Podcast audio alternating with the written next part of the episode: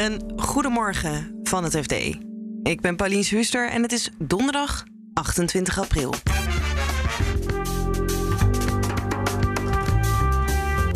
IT-bedrijf Centric mengt zich in de strijd tussen eigenaar Gerard Sandring en ex-Brigitte van Echten. Maar zij zeggen door uh, reputatieschade uh, ja, gigantische hoeveelheden aan omzet te zijn misgelopen.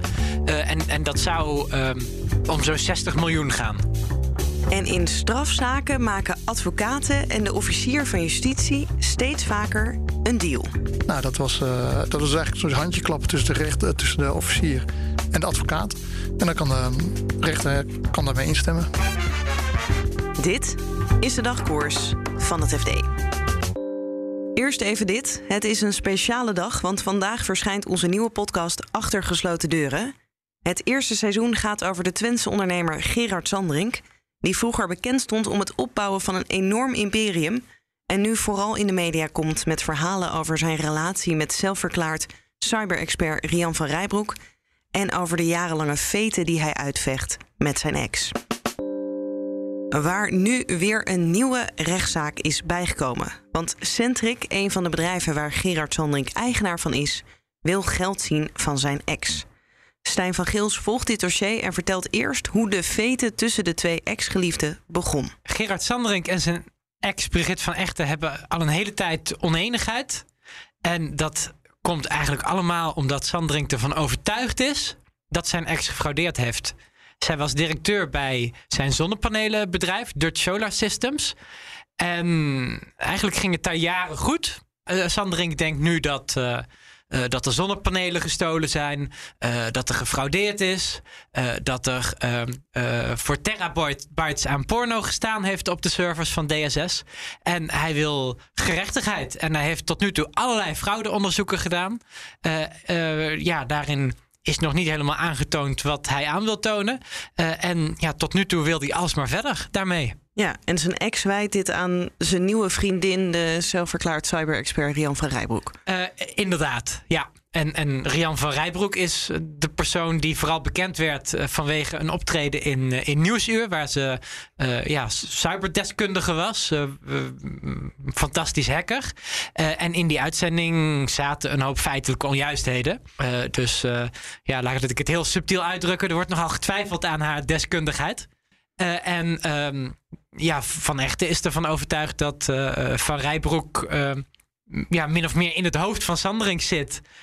En influistert dat zij van alles misgedaan heeft. En we hebben het er nu over omdat Centric, het bedrijf van Gerard Sandring, daar is hij eigenaar. En trouwens ook DSS. dat zonnepanelenbedrijf, die willen geld zien van de ex van Sandring. Hoeveel miljoenen zou het omgaan wat, wat deze affaire ze heeft gekost?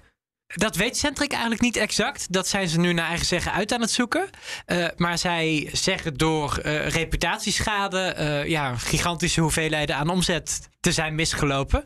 en, en dat zou um, over 2019 en 2020 om zo'n 60 miljoen gaan. Maar gaat het dan niet ook, want dat komt dan door die ruzie, die affaire, maar dat is dan toch niet alleen de ex, maar ook Gerard Sandring?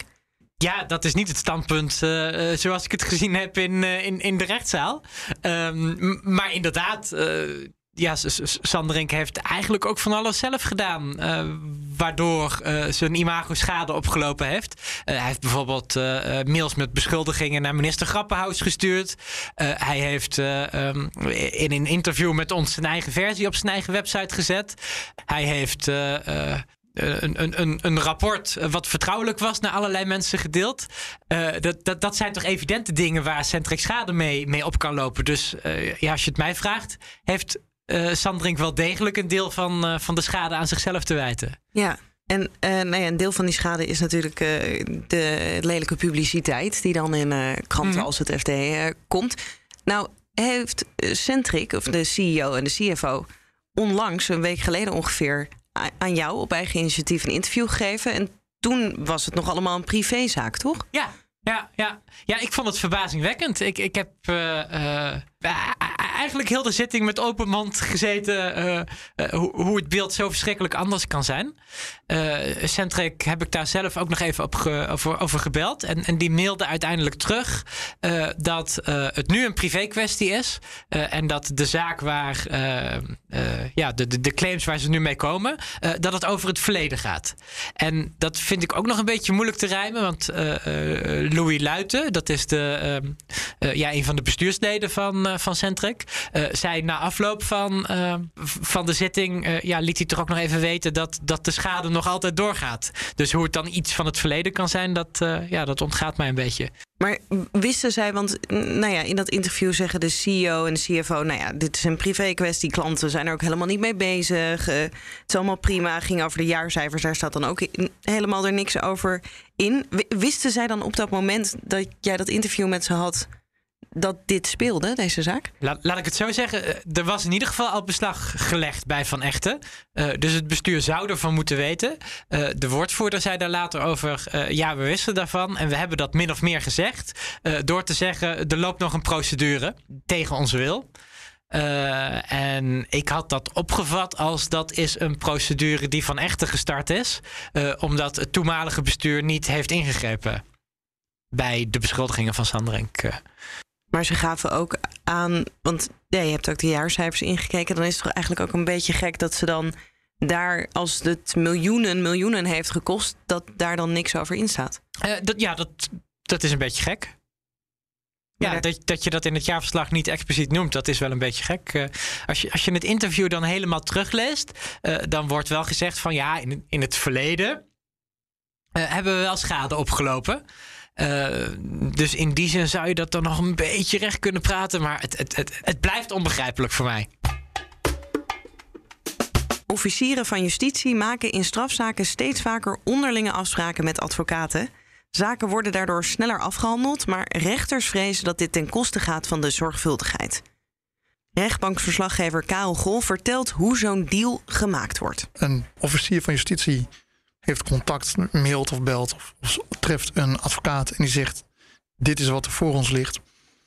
Wat denk jij wat een reële straf is? En dan gaan ze onderhandelen. En is er dan al bepaald of iemand schuldig is of niet?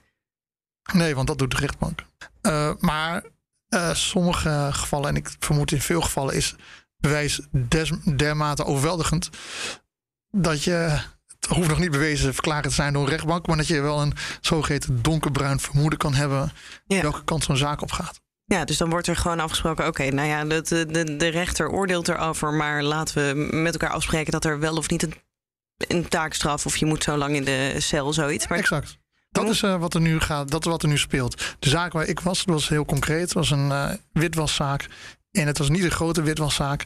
En de verdachte, uh, die had er ook niet heel rijk van geworden. En de, het, was al lang, het speelde al lang.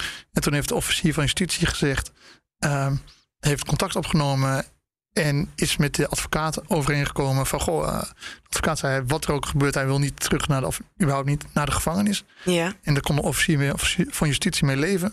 Dus zij hadden al samen besloten, nog voordat de rechter de hele bespreking had gedaan, van goh, dat zou dan een taakstraf worden en dan vermoedelijk de maximale taakstraf. Nou, dat was, uh, dat was eigenlijk zo'n handjeklap tussen de, rechter, tussen de officier en de advocaat. En dan kan de rechter kan daarmee instemmen. En is het dan zo dat de rechter nou ja, wel moet instemmen? Uiteindelijk beslist de rechter zelf, toch? Nee, de rechter hoeft helemaal niet mee in te stemmen. In dit geval heeft de rechter ook gezegd dat hij niet zo uh, blij was met deze hele afspraak. Die zei van ja, maar ik heb de hele verdachte nog niet gehoord en dat is toch belangrijk. En ik wil een uh, zorgvuldig strafproces. Dus die is er ook niet in meegegaan.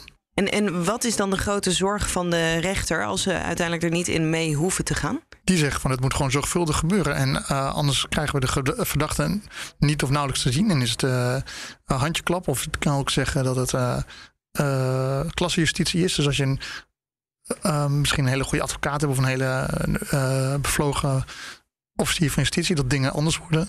Ja. Dus dat de, eh, de rechter zegt, ja, maar wij, hebben, wij zijn nog gewoon heel belangrijk. Het proces moet het liefst in volle openheid, of eigenlijk niet het liefst, dat moet voorwaarden dat in de volle openheid wordt gevoerd. En nu krijgen we een soort, uh, uh, we zeggen dat, een bouwpakket. Uh, je hoeft alleen het laatste spijtje nog erop te tikken. Ja, en je hoeft alleen de stempel te zetten en dan is het prima. Voilà. Ja, en waarom gebeurt het dan alsnog? Is dat gewoon puur de, de snelheid? Ja, dat heeft er wel heel veel mee te maken. En dat is misschien ook niet heel gek, want het Openbaar Ministerie uh, wordt echt overlopen door zaken. En die grote, grote zaken, drukzaken, et cetera. Ja, als je gewoon bepaalde dingen uh, niet tot op het bot hoeft uit te zoeken, ja, dan, dan uh, kan het veel sneller. Nou, daar zit wel wat voor, is wel voor te zeggen. Want als het heel lang duurt, krijgt de verdachte ook weer korting op zijn straf. En je hebt het nu veel over uh, drugszaken. Is het dan ook zo dat het zich daartoe beperkt? Of dat het ook bij andere strafzaken gebeurt? Nou, het gebeurt nog. Het gebeurt steeds meer. Dit is over drugs. En ik had het over wit, ja, drugs en witwassen is tot nu toe. En er was, in Limburg was er ook iets en dat was over brandstichting. Dus dan is het tot nu toe is het uh, ja, uh, zeg strafrecht, maar niet gericht tegen personen of zo. Om zo ja, dus niet iemand wordt vermoord en dan, oh ja, we spreken af, je mag wel met een taakstraf naar huis. Nee, precies. Maar dat is de officier van justitie die ik sprak en de advocaat, die zeiden dat dit eigenlijk of iedere vorm van strafrecht, die dus uh, zeden, uh, moordzaken, dat het daar ook zou kunnen. Als je daar afspraken over maakt. En dat is ook iets wat de politiek op een gegeven moment moet doen. En de Hoge Raad kijkt er nu naar. Maar uh, de facto kan het overal.